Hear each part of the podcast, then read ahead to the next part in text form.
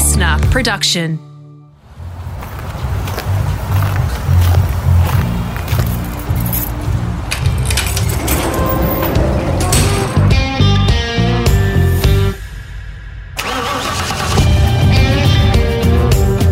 I'm automotive commentator and journalist Greg Rust, and this is Rusty's Garage. I'm back in Melbourne for this ep, and my guest is someone you've all been emailing and asking on socials to get. Neil Crompton is the voice of supercars. He's one of the hardest working people I've ever met, globally respected for his work in motorsport, in broadcasting, and in the automotive sector. When Crompo does something, it's organised with military precision, executed perfectly, and the presentation always blows you away. He's not the kind to bang on about himself, so pinning him down for this chat has taken a while, but it's been worth the wait. We won't get to every aspect of his career, but we cover some fantastic stuff. It'll appeal to lovers of bikes too, because he's been successful on two and four wheels. Hopefully, it also gives you a sense of the work he does behind the scenes to better the sport. Over the past 20 years, I've seen just how much this really drives him. First and foremost, he's a racer with an impressive CV. NC drove for Peter Brock alongside Craig Lowndes and for some of the best factory teams. The commentary career has taken him all round the world Formula One, his beloved Champ Car or IndyCar, and more. He quietly counts some famous names as friends. His own production company has won awards for its work, and he runs the very professional Toyota 86 Racing Series in Australia too. Crompo is a family man, a pretty handy water skier, and one of the most thorough light aircraft pilots you'll ever fly with.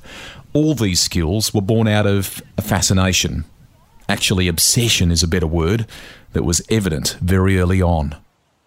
Grew up in Ballarat, Western Victoria, born, bred, snap, frozen, because it's the world's coldest place, very close to it. Um, I think it came from dad, but there's no real logical origin for all of this other than for some obscure reason, perhaps laced somewhere in the DNA, there was a car fixation and as a kid, literally as a toddler, because in those days there was no such thing as having to worry about seat belts and there's probably one tenth the volume of cars on the road, I would stand between mum and dad and call the brand names out going the other way, which is frighteningly sad, but it's true. So, um, and just dreamt of cars, drew cars, talked about cars, and was just a car fiend. Hasn't really stopped obsessed. I, I, love it. So recently, you and I were at the Motorsport Australia Awards, and you got a, a well-deserved gong there. And in the citation, it, it, it talked about you and a Honda mini bike and, and how the racing sort of journey started. Tell us a bit more about that bike. What happened to it, and what were the early sort of memories you, if you have them? Oh, the actually the very first bike, just predating even what was referenced in that lovely document, was a Yamaha something. I don't know what the designation was, but let's just, for the sake of it, call it a pressed frame 90cc something. You know, those ugly old things that kind of look like the fuel tank was accidentally backwards. Um, it's kind of predating the Lee Diffey postie bike disaster by a couple of decades, most likely. But um, you know, really uh, ugly, horrible, nasty thing. Probably a real early forerunner to what was ultimately an explosion of Japanese motorcycles. Uh, you know, which was huge in that mid '70s. So I think it was motorcycle number one. I don't know where it came from. It was a shocking old thing. But one of the one of the things that kind of underpinned the family life back in those days was that um, you know, Dad worked for what was known as the SEC in Victoria, or the State Electricity Commission. So humble guy, humble job, um, you know, straight, very very straightforward nine to five existence. But outside hours, it was clean cars, buy and sell cars, do things up was the phraseology, you know, was the inverteds around it. So there was always something going on. There was an engine being reconditioned, a gearbox being fitted, a car being bought or sold or cleaned, and he was a ridiculous clean freak. So um, it came along as a second-hand bike because he had a wheeler dealer nature.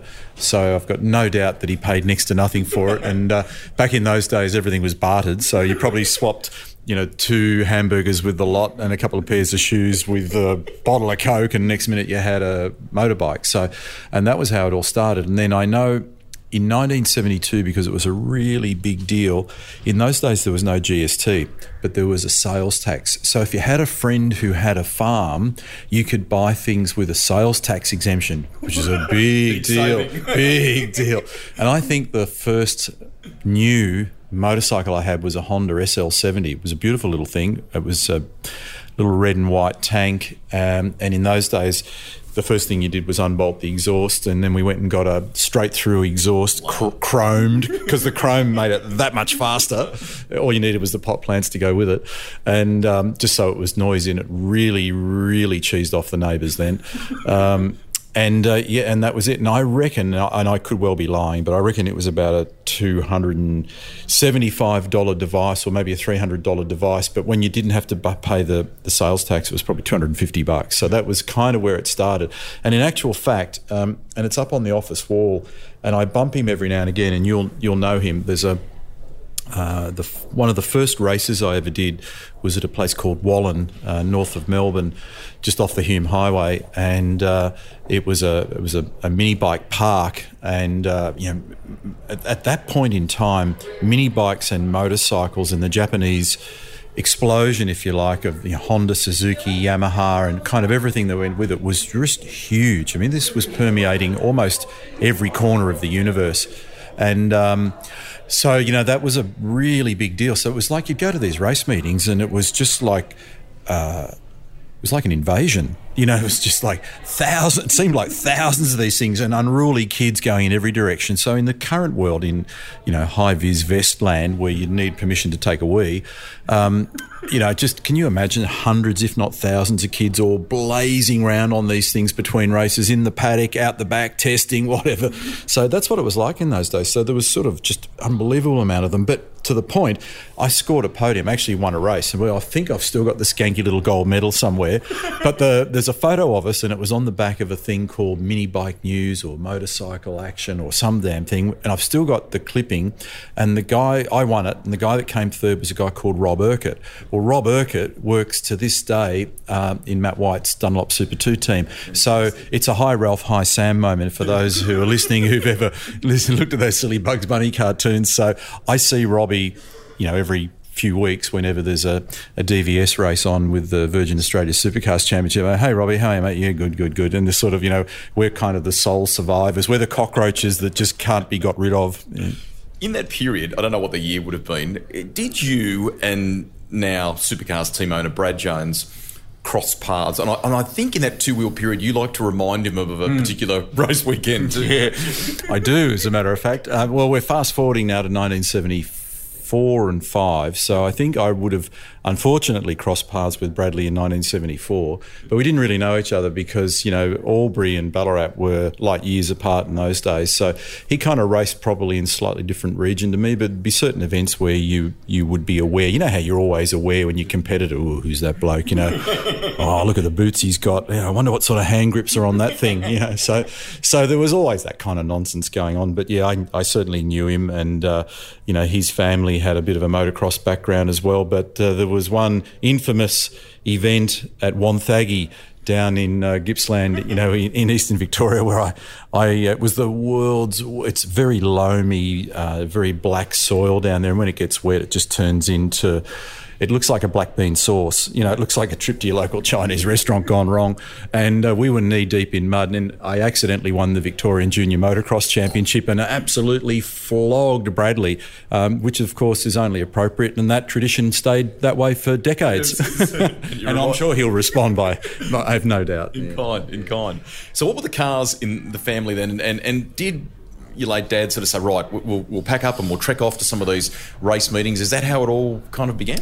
Yeah, well, it becomes an obsession. And, uh, you know, I always stupidly imagined that I'd race cars, but I never had any understanding of how I might get there. So I, I guess I exercised that desire through the motorcycle racing in the early days, and you and you don't appreciate it when you're a kid, but I certainly do now as an adult. You don't realise how much sacrifice parents make. So this would have been um, an enormous undertaking for my dad, and uh, you know, buying a motorcycle, scraping money together, working on it. But I mean, what it also did was it gave you a real valuable lesson about life and preparedness and and rolling your sleeves up. So, you know, really, I can't ever remember being bored ever in my life. You know, I've just always been one of those maniacs who feels like there's a size 10 mission and there's only size 8 time. And that applies uh, from as far back as I can remember. And I probably picked that up from dad. So there was always a place to be going. Um, we didn't go crazy far afield, but we'd go you know, for those that geographically understand Victoria, we'd go to Geelong. There was a place called Barrabool. Um, we'd go to Newtown, which was uh, southwest of Ballarat. We'd go to Horsham. We'd go to maybe Mount Gambier or Colac or Bendigo. Ravenswood was the track in, in those days. And all those sorts of places. I think Shepparton and, yeah, yeah kind of within a reasonable radius because there's a point where you you can't get up early enough in the morning to be able to get to the race meetings and back. And we had some pretty wicked transporters in those days. Um, you know, I think one of the one of the delightful Pommy offerings was a Commer van. Oh, wow. So I can. Uh, I was actually talking to Bradley about this just the other day.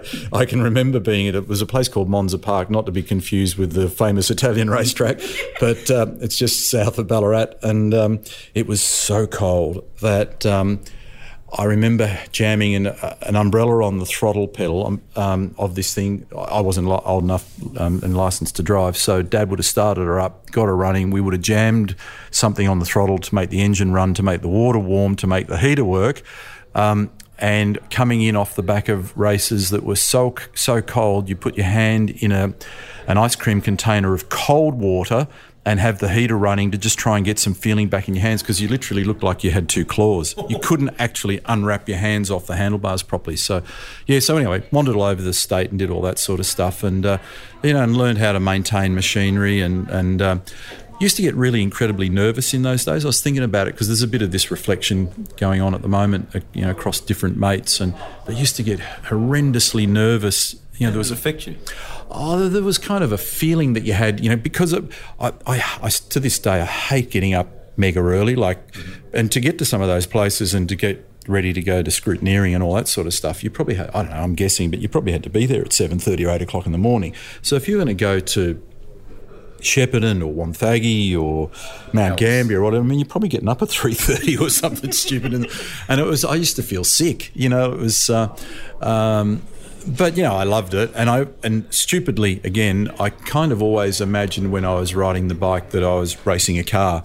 So I sort of converted the obsession in a different way, but really fond times. Did a lot of it over a long period of time, and, and look back at it now very fondly. Still got a few scars to prove the, the mission. Well, that, well, before we move to the car chapter, that was kind of my next question. A injuries, and B were there heroes? Were there some meetings that you went to where you were like, oh man, it was so good to see that person race? Oh, absolutely. Uh, in that period, I couldn't tell you the exact dates, but there's probably a bit of paperwork laying around in the office somewhere. But I can remember going out to Calder when the internationals came. so, and the internationals were uh, Roger De Coster, Costa. Joel Robert, Andy Roberton, Adolf Weil, you know, big names from international motocross, and uh, later Gaston Rahier, who unfortunately uh, passed away with cancer, I think, from memory. But, you know, this was when, um, like I said earlier, every second household had seemed to have a, motorcycle or an interest in it in some way, shape, or form. Certainly in regional parts of the country, it probably wasn't quite the case in in the metro areas. But yeah, I can remember seeing those guys. I mean, one of the things that was mega, and I can remember we were all spellbound. I think you probably were too. But when we all very first saw on any Sunday for the first time, and we see that kid come over the jump crossed up, it's like, oh, can you believe that? You know. So um, I mean, you know, the, there was the the fantasy around all the gear. There was just the evolution of the bikes, which sort of turned from these oil leaking, nasty kind of ning ning ning ning ning ning nasty things, you know, that people used to cut lawns with, and all of a sudden it became became quite sophisticated. You know, the the monoshocks suspension on the YZ series Yamahas and the laid down shock absorbers on the RM series Suzuki's and the all red tanks on the CR125 Hondas and all that sort of stuff. It was a big deal and it was an exciting time. You know, a CR125 six speed was a you know, was a pretty serious weapon. And I was a, um, a Suzuki rider because we had a deal with Suzuki Australia and, and, through a dealer and had support from the from the distributor. But I remember we went on a family holiday at one stage and. Um, Geelong, which you know is like dead set 80 k's from Ballarat. Not quite sure what that what that represents in terms of a holiday uh, to the Barwon River, and um, got bored really quickly, and um, so Dad went and bought a, a second-hand CR125, which we then cleaned up while we were away on hot, and then went riding. So, but and that was cool. It was a silver tank with the green over the top of it and six speed, like a six speed. If you had a six speed gearbox, you had a, well and truly arrived. That was, you know, having that extra click made all the difference. What are the injuries? I like all the usual scars. I got a shocking set of scars across the, the back of one of my hands from um, flipping a bike on a jump at Newtown uh, and and having the handlebars and land on me. So every now and again, when I wake up on those really cold mornings, it's a bit of a battle to get the hand to to, to work. Um, I've got. Um, in fact, they pulled it out. There was an axle through my right foot through the metatarsals in, in that because I, I smashed it up on a on of all things a Husqvarna 390 practicing for the um, Australian Motocross Championships would have been about 1978 or something like that. It's a thousand years ago. Um, and actually, another sort of slight weird one was that, and this jumps the tracks with stories, but went dirt bike riding with Richo, with Jimmy Richards, and with Brock once upon a time, which was kind of funny because you know Richo was hard, hardcore, and I bought a KTM something or other, 250 something or other, which used to stay in his garage when we were all teammates. So I guess this is in I'm jumping 10 years now into the latter part of the 80s. And but Richo was a brilliant rider, like you know, almost sort of at a world class level, like he was as a as a racing driver. But he was dressed right and rode right, and knew what he was doing. Where I was sort of a motocross rider, it was a very different discipline. So I really battled to be able to ride with him. But Brock one day is like, yeah, yeah, yeah, I'll come with you boys, no worries. So one of those shocking Melbourne mornings, we're out in the northeast of Melbourne, it's about minus 400, and uh, and Brock turned up in a pair of bib and brace overalls with gumboots on. He he looked like Elmer Fudd and uh, and he, he, took one look at what Richo was dressed like and what we were doing and how we were riding, which you know Richo would find the most unbelievably difficult track to ride on somewhere and then try and transverse it and it'd be like at a 70, 74 degree angle, either up or down, and you'd go, oh my God. And uh, so Brock took one look at that and went, oh, geez, I've got a meeting I forgot about. I've got to go, boys. yeah, of course. But me, I pressed on and broke my ankle. Uh, but I did it at about one, dead set one kilometre an hour. So there's still, I just haven't been game because I hate operations, I haven't been t- game to take the wire out. So it's lock, I've got an ankle that's lock wired, which is no fun.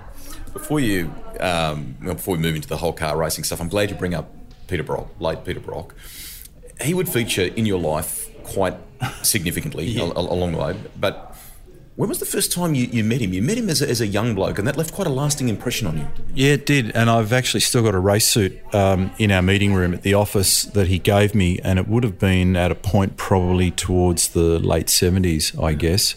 Um, it's did from. You did you, did yeah, yeah, yeah. I don't even know how. I mean, I was just a fan, and. Um, you know, we'd go to Calder, we'd go to Phillip Island, we'd go to Sandown, and, and it's a it's an important lesson.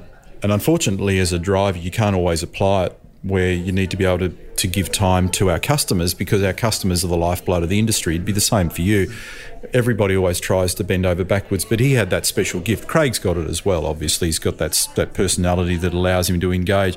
But sometimes you're just dead set busy. There's just nothing. You know, you're due for a debrief, or you've got to be somewhere, national anthem, sponsor function, get in the race car, whatever. So it's not always that easy. But somehow Peter was one of those guys that always made it feel like it was easy for a customer or a fan to approach. So, um, you know, I approached him as a kid.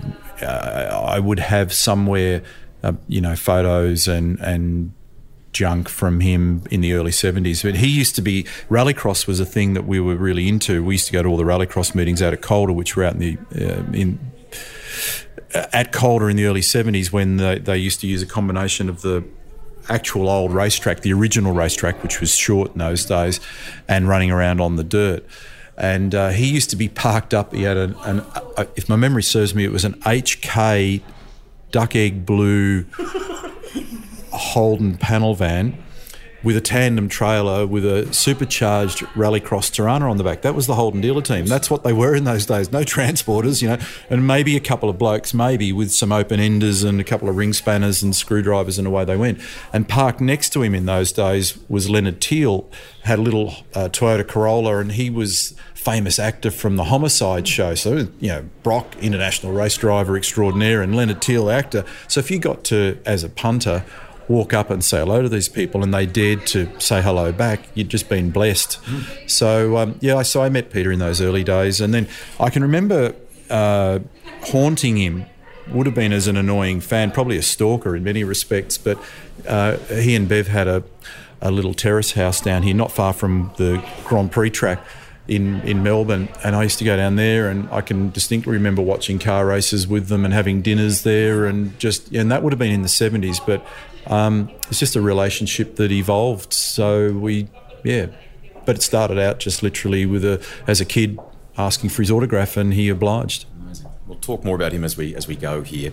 The I might not get the eras and the timings right. We could be jumping around a little bit in the storytelling, but before we get into car racing chapter, am I right in saying you established a bit of a, a, bit of a business as a young man that was kind of ahead of its time? Was it BMX and sort of adventure shop and what, well, what was yeah. it? Well, because I was disinterested in school. Um, in fact, I looked at some of the reports recently, and they're kind of they say? Oh, they're just you know, Neil talks too much. Yeah, absolutely. You can send an invoice for that if you get it right.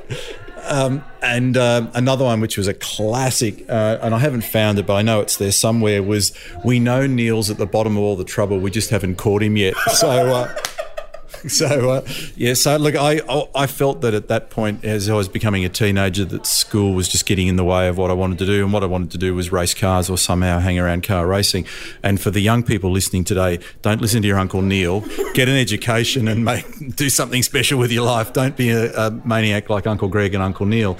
But um, yeah, so look, I I you know I got out of school relatively early, I suppose. Um, I finished what the kids now call year 11. Um, I, I kind of passed stuff, but only just. It was like rolling your arm over gently just to make sure that you could get through the goalpost, and that was it, you know, like, and then I bolted. And so I didn't really know what to do. So um, it was that realization of, I'm going to be a car racing driver. Look, I've got a helmet. Well, why can't I be a car racing driver? Well, the reason you can't is you need money and you need contacts and didn't have any of those things. So I did all sorts of things. At one stage, I worked for a real estate agent in, in Ballarat. No yeah, that's dead set true. And, I, and, uh, and was, I remember I was at a display home one weekend and it was unfortunate timing because it was the same weekend as Bathurst. So the only way, way that I could deal with that was I went and bought a portable television, which I actually had for a long, long time, a little colour telly. So therefore, it was after 1975, and. Um, so people would knock on the door and want to see the house, and I go, "Yeah, there you go, it's up there."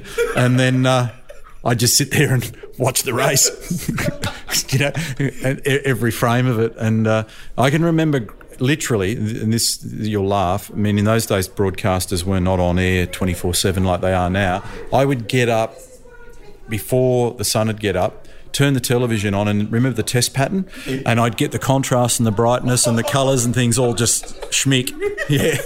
And then I'm I'd shocked. sit there, and then I would not move until there wasn't a frame left at the end of the day. So that meant no going to the toilet, no eating, no nothing. I would not move, and uh, and it used to be frustrating in Victoria because in those days the old Channel Seven.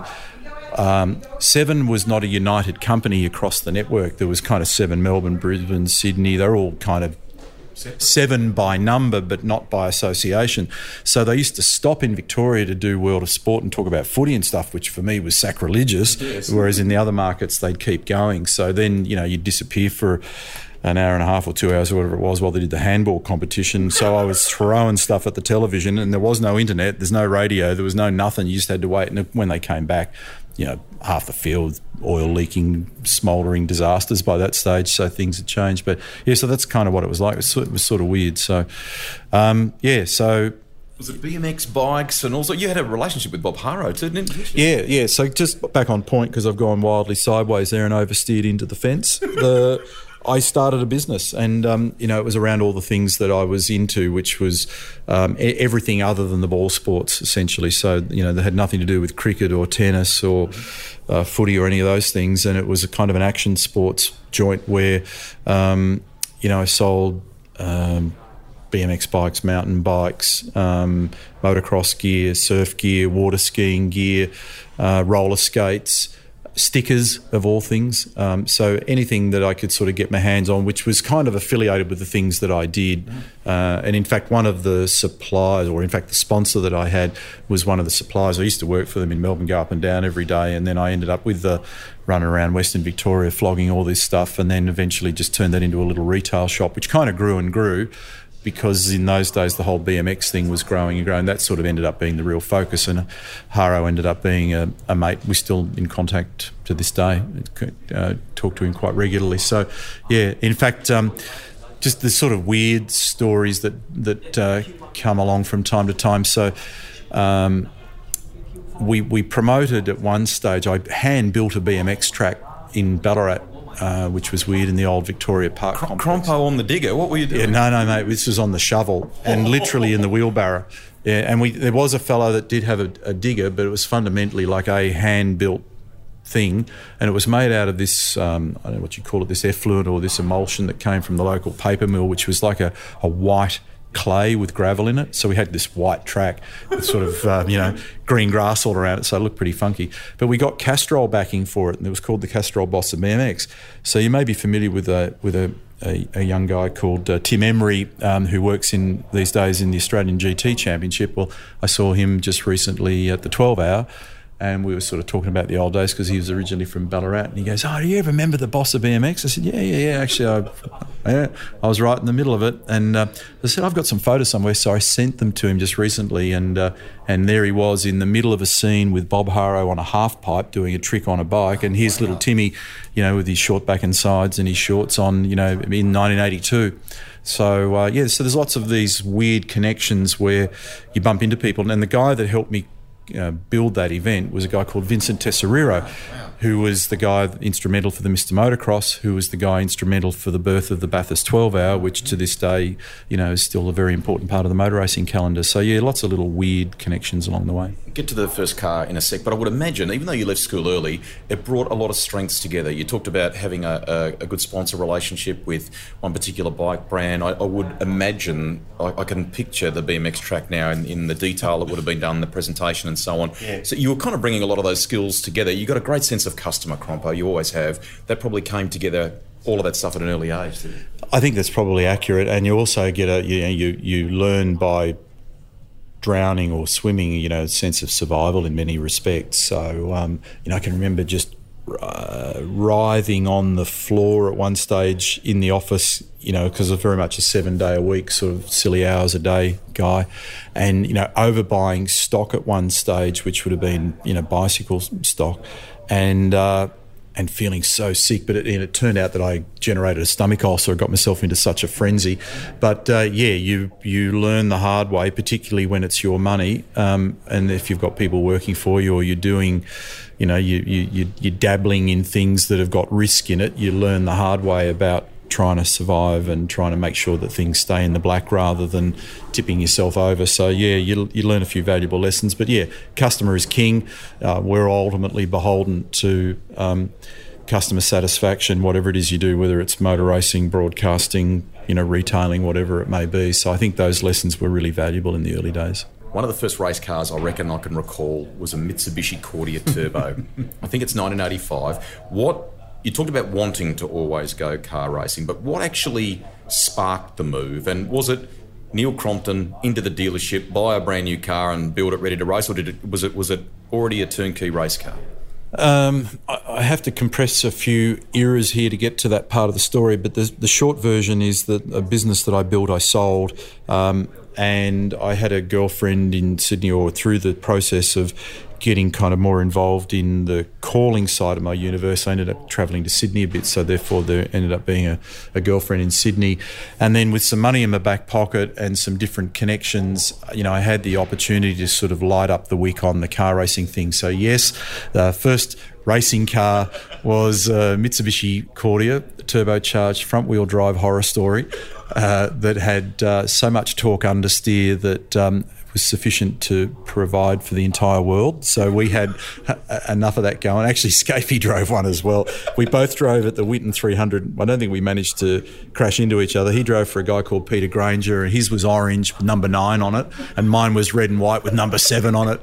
pair of goons, and um, yeah. So and I drove with with Peter McKay, and it was a bit of a family affair, um, fettling the car, and, and it was a car that. Um, I think from memory it belonged. What happened was in those days, Mitsubishi, like a lot of the car companies in those days when those celebrity races were happening, they'd put those vehicles up and then they'd sell them back to the dealers at a discount. So I think I scammed it from the dealer somehow uh, in Sydney, Haberfield Mitsubishi, and I think we probably I don't know rented it or something. Would have been a scam, but uh, anyway. So yeah, managed to whack some stickers on it, went racing. But uh, yeah, great great memories. Um, you know, just look, in, in, that period of the 70s and 80s, uh, if you were a, a young bloke, you, you, know, you probably your dreams were maybe to play AFL footy and have a run around the MCG, or heaven forbid, be a racing car driver and do something like what Peter Brock and others did. So, to be able to exercise that opportunity, you know, was a was a, was a huge thing. So,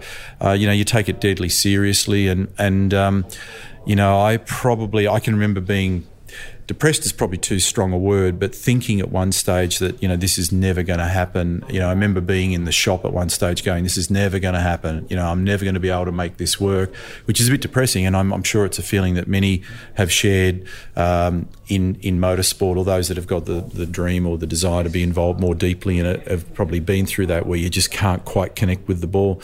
And then just serendipity things occurred and I was able to go and do it, which was pretty cool. So, yeah, and really every step of the way, and it's, a, it's obviously a long and complicated story, but now when I look at it, every step of the way is a little tile or a little building block in being exposed to the University of Motorsport, which is you know looking at it from all angles, understanding the commercialities, the technicalities, the administrative side of it, what it's like from an athletic side, uh, from the the physical and the mental side of it, just kind of everything. So I think now um, you don't you don't understand it properly at the time, but now from this moment on, looking back, as I see the mosaic of the whole thing, I go actually all of it, the win, the the losing, the the elation and dead set misery and tears actually all added up to a, the, a quantum that has given you the experiences that you need to be able to do the sort of stuff that you and I do.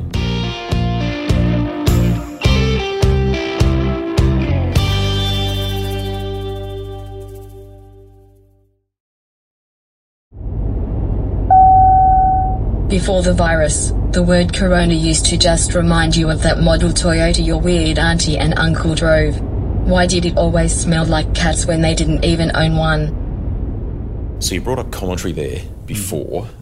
When was the first time you picked up a microphone? Where and did it come easily? I don't have a pinpoint date, mm-hmm. but it was as a result of an injury on a motocross bike.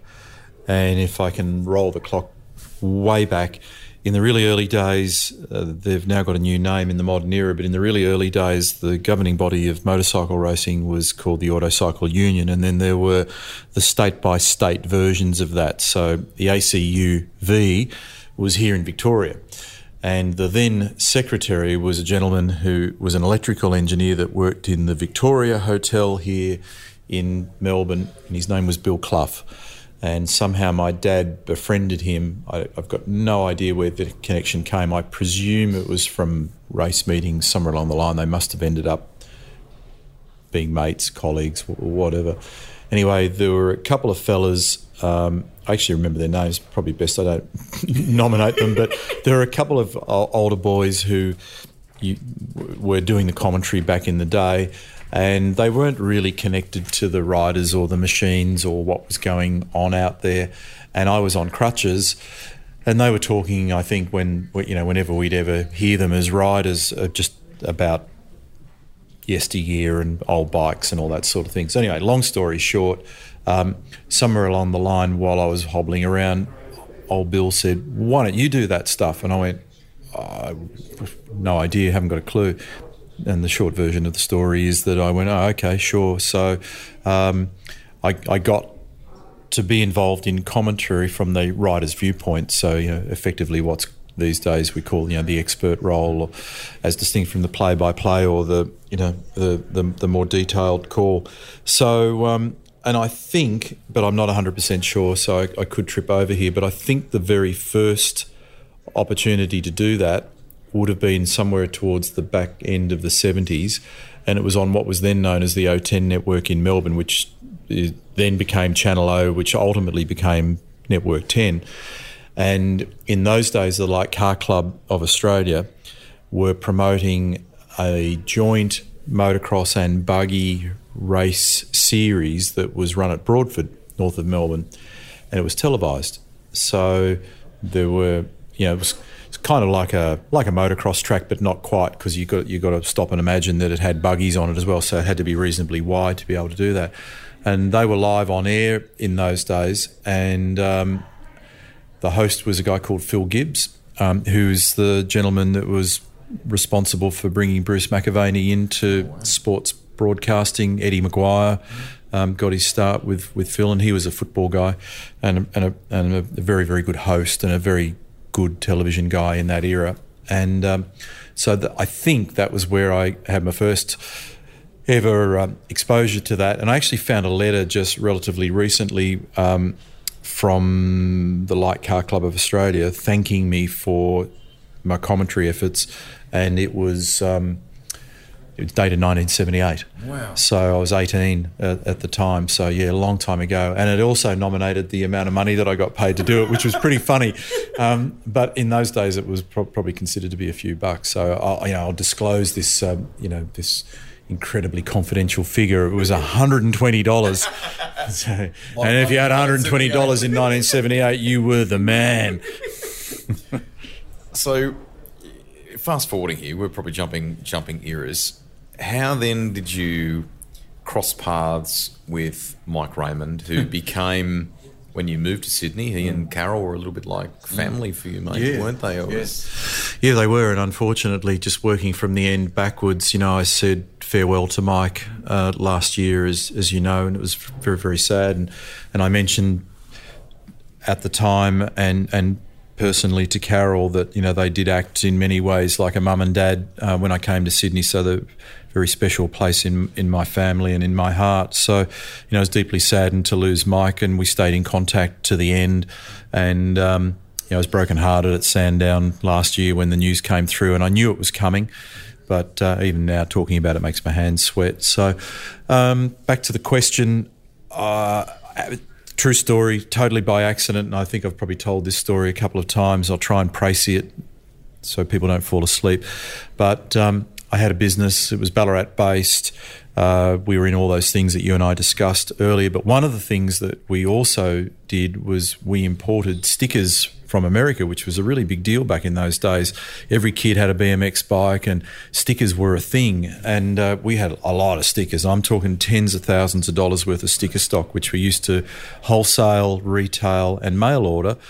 And we were also agents because he was obviously a mate of mine, and I also did some work with him for Vincent Tesoriro's Rat Clothing gear. And Rat Clothing were doing motocross gear, and they were also doing BMX gear. So I used to roam the planet trying to flog this stuff. And so I went to Metro West BMX track one weekend, having locked the shop up in Ballarat, thrown the keys to one of the young guys that worked for me, would have driven all night on a Friday night to roll out at Metro West, which is adjacent to the old Liverpool Speedway. Yeah, yeah. And, um, and you'll laugh at this because you know what I'm like when it comes to this kind of authoritarian behaviour. But all of a sudden, someone's on the PA going, you know, with the owner of, and I had an HJ Holden panel van that was sign written, right? So this is a three on the tree Holden nasty uh, you know, with the owner of uh, Holden Van ABC 123 or whatever the rego was, you know, please report to the tower. Well, the tower was just like, you know, a metal bucket uh, that had a ladder on it. So I'm thinking, oh, geez, I reckon that must be my car. So, um, and I go and look because I didn't know the rego. Oh, yeah, geez, that's my car. I better go to the tower and report to whoever it is who's calling. So I shimmy up the ladder, and looking down from above is this very stern faced gentleman who was all about business and there was no frivolity staring down at me saying, Who the hell do you think you are turning up and parking where you did and selling merchandise without a license and no parking permit and no permit to sell anything here? And I'm like, Uh, I, yeah, okay. So, you know, it's just, you just sell stuff that, well, it was Mike. So Mike was berating me. Anyway, we got two thirds of the way through copping a lashing. And he goes, Are you the bloke that's done a bit of the motor racing stuff on the ABC? Because after I'd done the O10 stuff, the Light Car Club were promoting motor racing at Sandown and they, they, they were connected, obviously, in Victorian motorsport. So somewhere along the line, I ended up getting dragged in by the then general manager of the Light Car Club was a guy called Ian McKnight. Mm-hmm. And he, at one stage, I recall, did the do you know anything about car racing? It was like, do I know anything about car racing? So I was, um, you know, I was about as hardcore crazy as you get. And um, so anyway, the, the the bottom line to the story is that I'd been doing some stuff for the ABC, and and Mike recognised it. and he goes, you know, so then his tune changed completely. Instead of me copying a lashing, he sort of warmed up and went, "We need to talk at some stage." And the short version of that story is that he told me that Seven had won the rights to the Touring Car Championship in 1985. So, as fate would have it, I was all loved up with a Sydney-based girlfriend uh, in the mid 80s, and um, a, a guy serendipitously wandered through the doors of the shop one day and said he wanted to buy it. So I sold it, and. Um, you know, I packed up the hillbilly wagon and went to Sydney and worked for Mike. So uh, that was 1985 our colleague and friend Michael Heaton, who was a junior burger probably editor, videotape operator in uh, videotape. It was called production videotape at Channel Seven in the mid '80s. He and Joe Ashby. I remember who, who, are still around our game to this day. Well, Joe is still uh, Joe's a she. Yes. She's still what's called an EVS operator in the motor racing telecast to this day. If I can just do a quick aside, I know I, I kind of know where you're going to go, but we, we are blessed by having some amazingly passionate people that that produce motor racing television behind the scenes, behind the scenes and you know many of them, yep. and you and I have seen some of them just recently.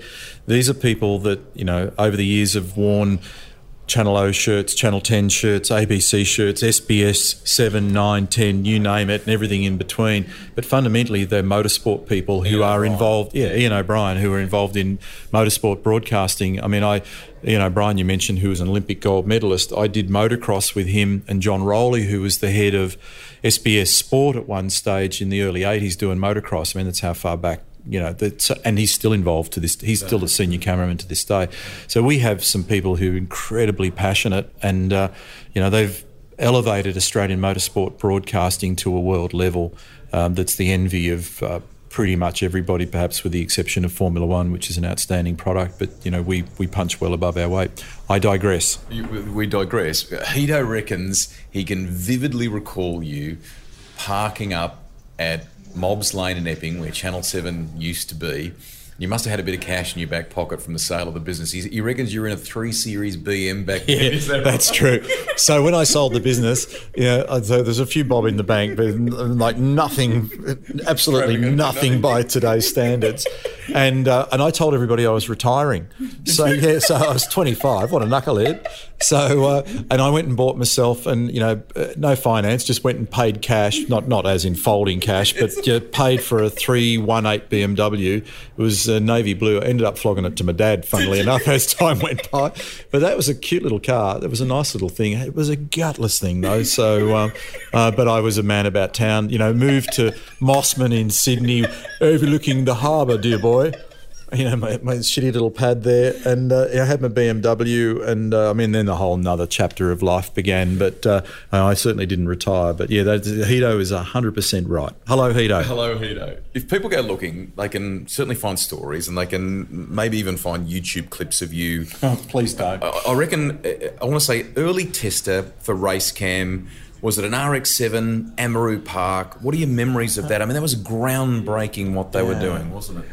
Yeah, it was. It was fantastic. It was, um, you know, it was such an exciting place to be. In those days, Channel 7, which was based, as you said before, at Mobbs Lane in Epping, was a television factory. It was a dedicated hub of all things related to broadcast production, including outside broadcasting, engineering, race cam development. You know, there was the chopper pad, tennis courts, multiple studios, you know, woodworking facilities, videotape, art, production. I mean, just everything. Uh, and again, a lot of the people that work there still work with us to this very day in audio and, and in other other areas of the business. Great friends and tremendously skilled people. But it was a really cool place to work because motor racing was at the heart of it. Um, you know, Ted Thomas was the, GM of the day or the CEO or whatever his title was, and he was passionate. Jeff Healy was the director of engineering, and Jeff was the father of Racecam as we know it from a uh, from a governance standpoint, and, and, clearly there are a whole bunch of technicians, Dave Thomas, John Porter, and a bunch of people who brought the whole Racecam thing to life. I mean, that was really groundbreaking. I think it was 1979, wasn't it, with Peter Williamson? And uh, so I arrived a little bit later in that into that party, but it was still very cool to be a part of it. You know, the the that technology got exported to the world. Sadly, for Seven, I always wondered why they didn't keep a much greater iron grip on the technology because that all started. You know, the, these days we take uh, that kind of inside of sports broadcasting for granted, no matter what it may be, whether it's cricket, football, tennis, golf.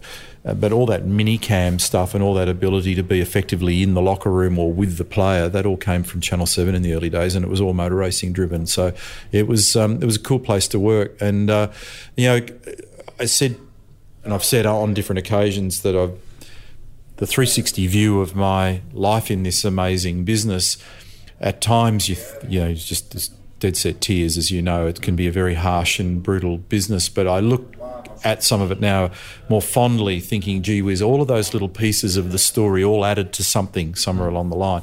And that was certainly a great chapter. Yeah, the onboard things they did were, were yeah. incredible. Yeah, and we had, like, you know, we had, I remember doing a seven promo at one stage. Um, thank God no one can find it these days. But it finished with a shot of me with a little miniature camera in my mouth, which is probably the best place for it to stop me from yapping. But uh, you know, in those days when we were starting to shrink the cameras, because the early ones were big and they made this. You know, imagine today with the arguments that people have over the centre of gravity when it's a millimetre different to the other guy. This was like 15 to 20 kilos of apparatus that was up, up at head height in the passenger seat. So that all gave way to miniature cameras, and then they were in headlights and tail lights and bumper bars and all over the place. And that really was the beginning of the revolution. I'm digressing here, but I want to tell a quick onboard story. One day, my friend Neil Crompton, when I was working at Channel 10, calls up and says, I want to debunk, decode motor racing. We're going to go to Mallala with the Holden racing team, what was a three seater yeah, ride yeah. car. And we'll wander around and we'll, we'll, you know, let people know what these acronyms stand for, these nicknames stand for, etc., etc. And then we'll go for a drive at the end of it. And I was chuffed because I would get to do a couple Who was of laps. The passenger, I was the passenger. I was the passenger. And we had that day one on board to play with, but our producers wanted multiple angles. So that meant we had to cut a lot of laps. So I'm in the passenger seat with some notes in the footwell looking down. Share for the audience. I just progressively went greener and greener. Skaifey was, was handing me sick bags, more or less, wasn't he? Yeah. So uh, Mallala, uh, ride day program Holden Commodore. I think in those days we had Bridgestone tyres on it, so it was actually quite a gripped up car. And in, in that period of what's now become supercar racing, I think those cars had what we describe as steer tyres. So at the moment, all four tyres on the car are exactly the same. There's no distinction between a steering tyre and a driving tyre. Uh, but in those days, there was a traction tyre at the back and a steering tyre at the front. So they were pretty well behaved race cars and they turned very, very well. So, and I'll talk, folks, as though he's not here opposite me at the moment with a microphone. But my old mate, I'm looking over and he just, you know, when you pull the fridge door open and you and you get the open the crisper and you look at the colour of the lettuce and it's that kind of slightly weird green. Well, that was Rusty and he got greener. So he started out as lettuce and turned into kale. So he got um, he, he, got progressively worse as we went to the point where you actually asked me to stop. You are the only person in the history. And I must have taken hundreds of people for race car rides that's ever oh, actually asked to stop. You sook. but it was fun. Well, I certainly had a good time. Yeah, it was good. There's been some amazing cars over your, your career, mate. Can we can we bounce through a couple of them in racing terms? Firstly, the opportunity to drive a touring car for the great Peter Brock. Mm. Um, am I right in saying that was circa 87 and how all that came together? Well, I was I'd started to do some racing in the production car, and then had to dabble in some sports sedan stuff. But I mean, real small time. You know, just cobbling money together as best you can, little deals here and there, um, leveraging every connection and every person that you knew. And I was actually uh, in this phase of my life was doing a bunch of different things. So the Triple M thing had begun doing some radio with Uncle Doug, which was another amazing story. You know, the Channel Seven stuff was happening. I was still contracting to a company uh, that I was involved with in the back in the bicycle days. So I still had a, a contract with a company called TI Industries, who were the Malvern Star and Rally distributors and importers in Australia because they'd given away making bicycles. And so I was like a consultant to them to wander around and try and iron out difficulties between the business and their dealers, um, having run a you know a dealership um, effectively. So um, kind of all these weird things. But so it meant that I was in and out of the offices at Channel 7. I, I wasn't an employee, I was a contractor. So it wasn't really a nine to five thing. But obviously, the closer you got to the motor racing stuff each time, the more you were in there. And then we used to do another program called Sports World, and are various segments and things in it. In fact, we used to do this thing that I loathed. I loathed that it was called the Motorsport Wrap.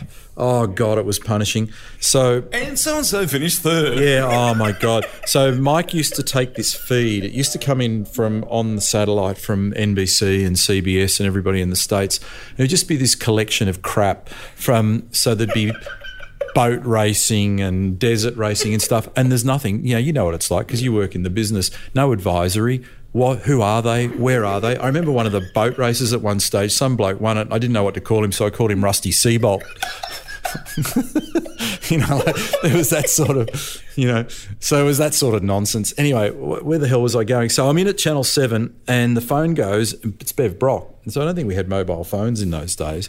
And she's, you know, they're right in the middle. So this must have been 87. They're right in the middle of that giant meltdown that was going on with Peter and Holden and the polarizer and Allan's walked and John's walked, um, Moffat and Harvey, this is.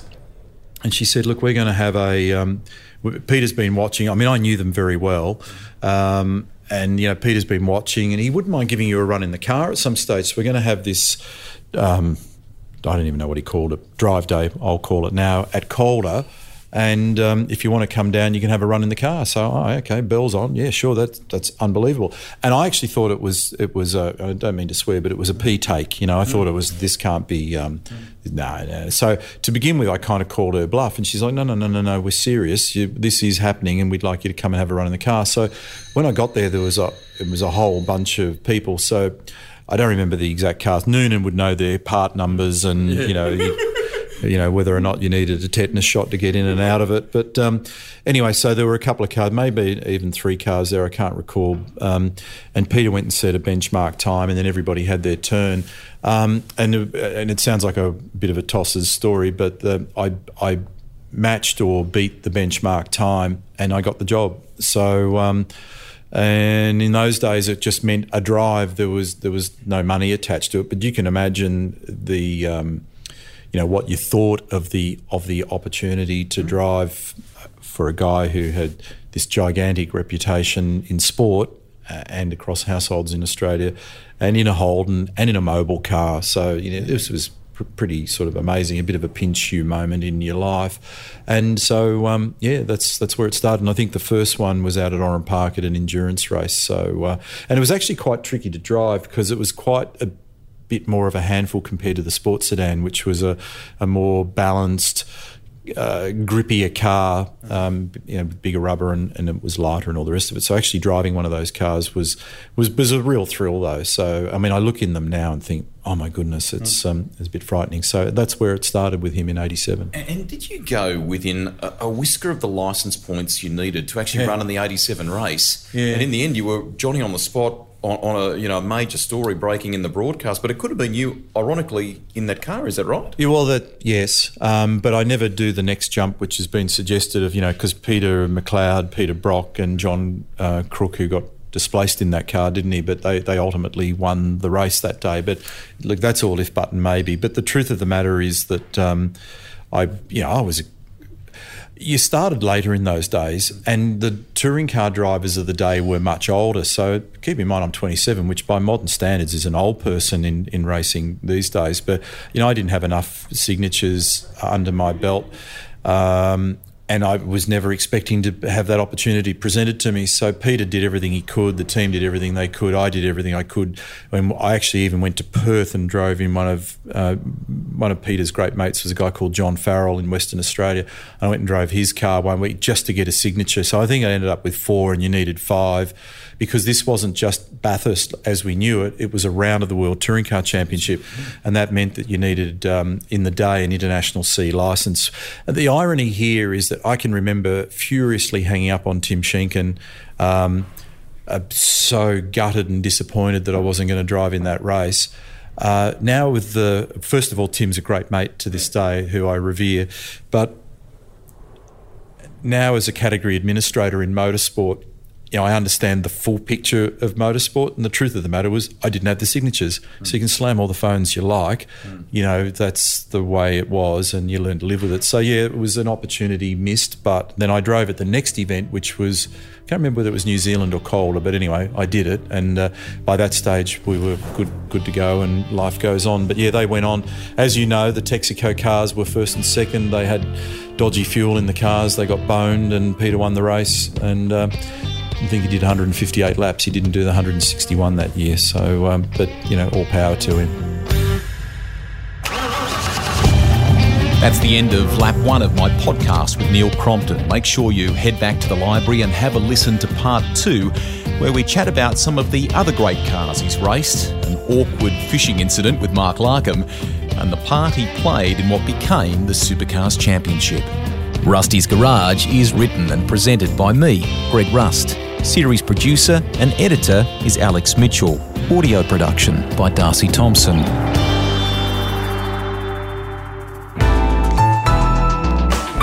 Listener.